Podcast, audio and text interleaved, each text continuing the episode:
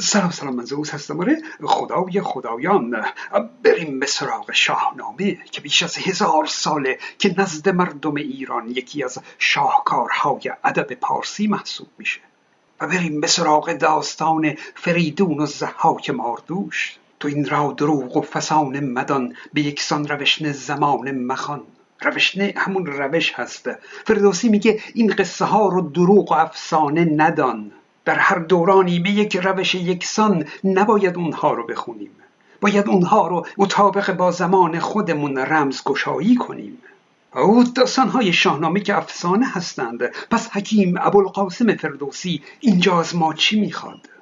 فردوسی می‌خواد که ما در تاریخ و حتی در دوران معاصر خودمون نگاه کنیم. نمونه های اون شخصیت های افسانه و اون داستان ها رو در دنیای واقعی خودمون پیدا کنیم و ببینیم. پس اینها افسانه نیستند دیگه. تکرار وقایع تاریخی هستند. از تاریخ ها قصه ها ساختند چون تاریخ تکرار میشه. نمونش همین داستان فریدون و زحاک ماردوش. بیشک همه ما داستان رو شنیده ایم اما باز هم ارزش شنیدن دوباره اون رو داره. بگذارید داستان رو از اونجا آغاز کنیم که جمشید شاه ایران زمین بود و ایران رو آباد کرد. او به سازندگی شهرهای ایران و درمان مردم دردمند پرداخت. با او مردم همه در آرامش بودند اما منی کرد آن شاه یزدان شناس ز یزدان بپیچید و شد ناسپاس. یزدان یعنی خدا. اما اگه بخوایم رمز گشایی کنیم ها باید بگیم که یزدان یعنی مردم. جمشید شاه ایران مقرور شد و ناسپاس از مردم. به خاطر این منیت و غرور جمشید شاه فر یزدان فر گیتی فروز از او دور شد. دیگه شاه مقبولیت مردمی نداشت فر ایزدی از او برداشته شده بود. از آن پس برآمد ز ایران خروش پدید آمد از هر سوی جنگ و جوش. سیه گشت رخشنده روز سپید گسستند پیوند از جمشید اما در آن سوی اروند رود ضحاک شاه قبیلهای در سرزمین تازیان بود. و داستانش رو شنیده که ابلیس بر دو کتف ضحاک بوسه زد. ببوسید و شد بر زمین ناپدید کس در جهان این شگفتی ندید. دو مار سیه از دو کتفش برست غمی گشت و از هر سوی چاره جست.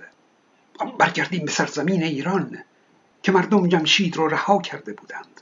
سپه کرده بود جنگ را ساخته دل از مهر جمشید پرداخته. یکا یک ز ایران برآمد سپاه سوی تازیان برگرفتند را شنودند کانجا یکی مهتر است پر از هول شاه اژدها پیکر است. سواران ایران همه شاه جوی نهادند یک سر به ضحاک روی. به شاهی بر او آفرین خواندند ورا شاه ایران زمین خواندند. که اژدهافش بیامد چو باد به ایران زمین تاج بر سر نهاد.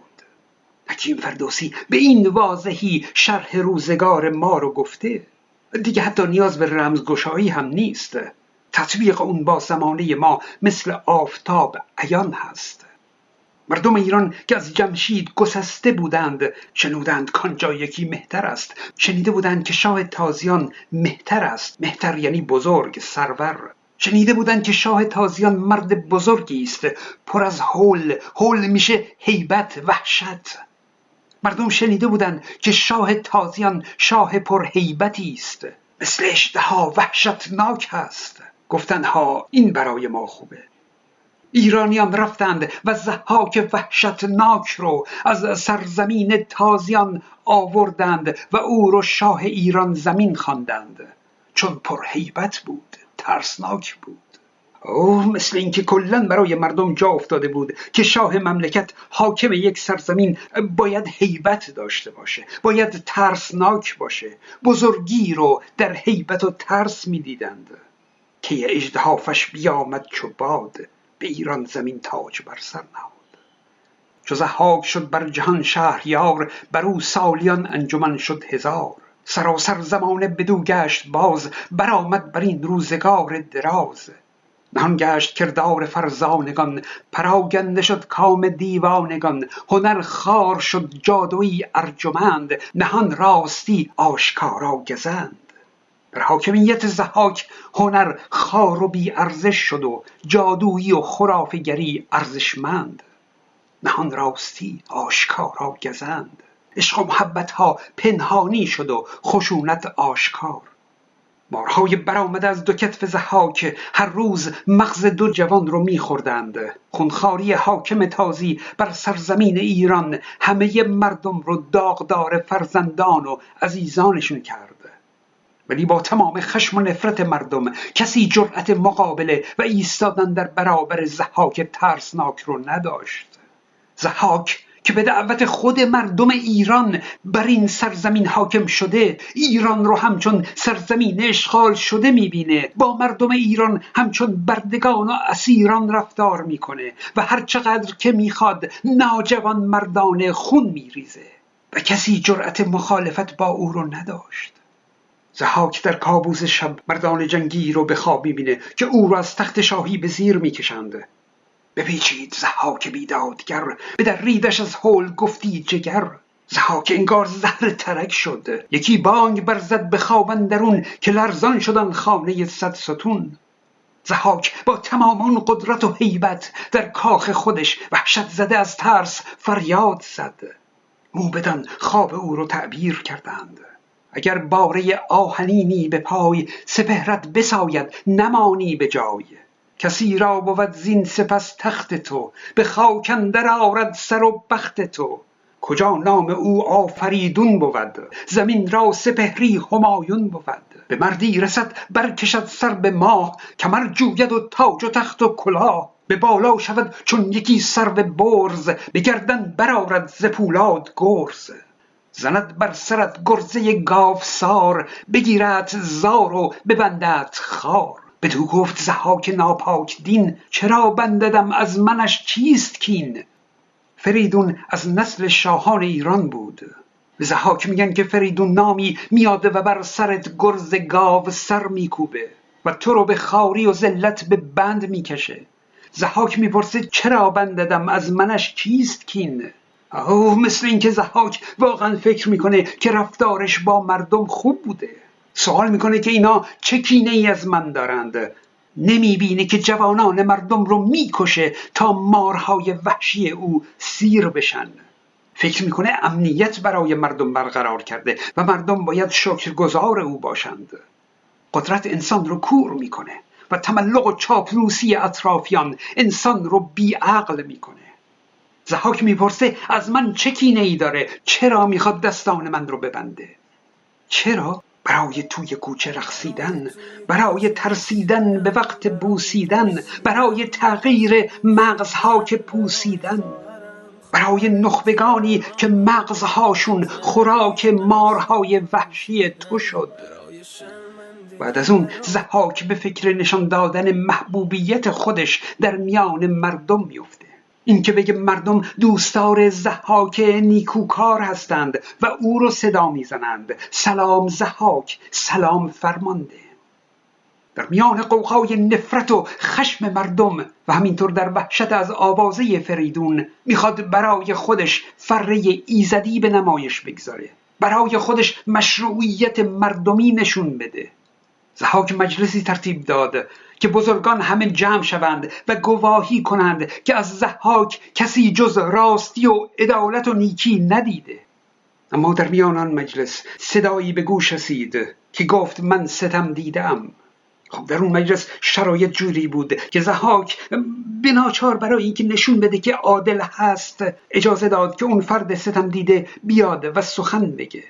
خروشید و زد دست بر سرز شاه که شاها منم کاوه دادخواه. یکی بیزیان مرد آهنگرم ز شاه آتش آید همی بر سرم.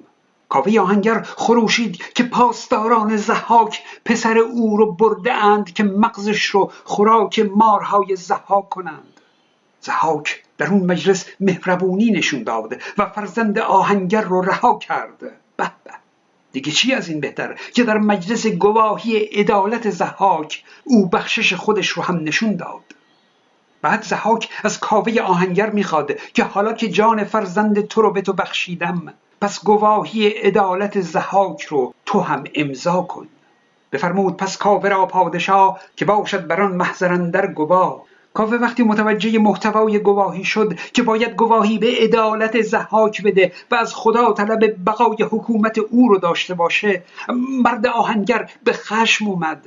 اگرچه پسر خودش تازه از مرگ رها شده بود باید مثلا شکرگزار زحاک می بود. اما اون جوان دیگه ای که قراره به جای فرزند کاوه آهنگر اون روز مغزش خوراک مارهای زحاک بشه او هم پسر کسی هست. آهنگر گواهی رو پاره می‌کنه و با داد و فریاد از مجلس زحاک بیرون میره. چو کاوه برون شد ز درگاه شاه بر او انجمن گشت بازارگاه. همی بر خروشید و فریاد خواند جهان را سراسر سوی داد خواند. از آن چرم کاهنگران پشت پای بپوشند هنگام زخم درای. همان کاوه آن بر سر نیزه کرد همان گه ز بازار برخاست گرد. خروشان همی رفت نیزه به دست که این نامداران یزدان پرست. کسی کو هوای فریدون کند دل از بند زحاک بیرون کند. مردم همه پر از نفرت و بغض و کینه زحاک گرد آهنگر جمع شدند. کاوه آهنگر چرم آهنگری رو پرچم کرده پرچمی که نشان از مردم زحمتکش و رنج دیده ایران بود. و همه را به تقیان بر علیه زحاک تازی فرا خوانده او شاید بتونیم در زمانه خودمون تصویر چهره محسا امینی رو اون پرچم کاوه آهنگر بدونیم. سمبل مظلومیت زنان ایران در زیر نعلین استبداد دینی حکومت اسلامی. چهره محسا یک مردمی رو به خروش آورد تا نفرت و بغض و کینه ده ها ساله خودشون رو از جنایات زحاک زمانه فریاد بزنند. جمعیت تقیانگر در پی فریدون به راه افتادند و او رو به قیام بر علیه زحاک فرا خواندند و فریدون به مردم تقیانگر پیوست. یک گرزی به شکل سر گاومیش سفارش داد تا بسازند و اون رو همچون سلاح به دست گرفت. سرش را بدین گرزه گاو چهر بکوبم نه بخشایش آورم نه مهر. ایرانیان به همراه فریدون به سوی کاخ زحاک حمله بردند. تلسمی که زحاک سازیده بود سرش با آسمان برفرازیده بود فریدون ز بالا فرود آورید که آن به نام جهاندار دید. سرانشان به گرز گران کرد پست نشست از بر گاه جادو پرست. به شهر اندرون هر که برنا بودند چه پیران که در جنگ دانا بودند سوی لشکر آفریدون شدند ز نیرنگ زحاک بیرون شدند. کانال های من رو هم فراموش نکنید. من زئوس هستم.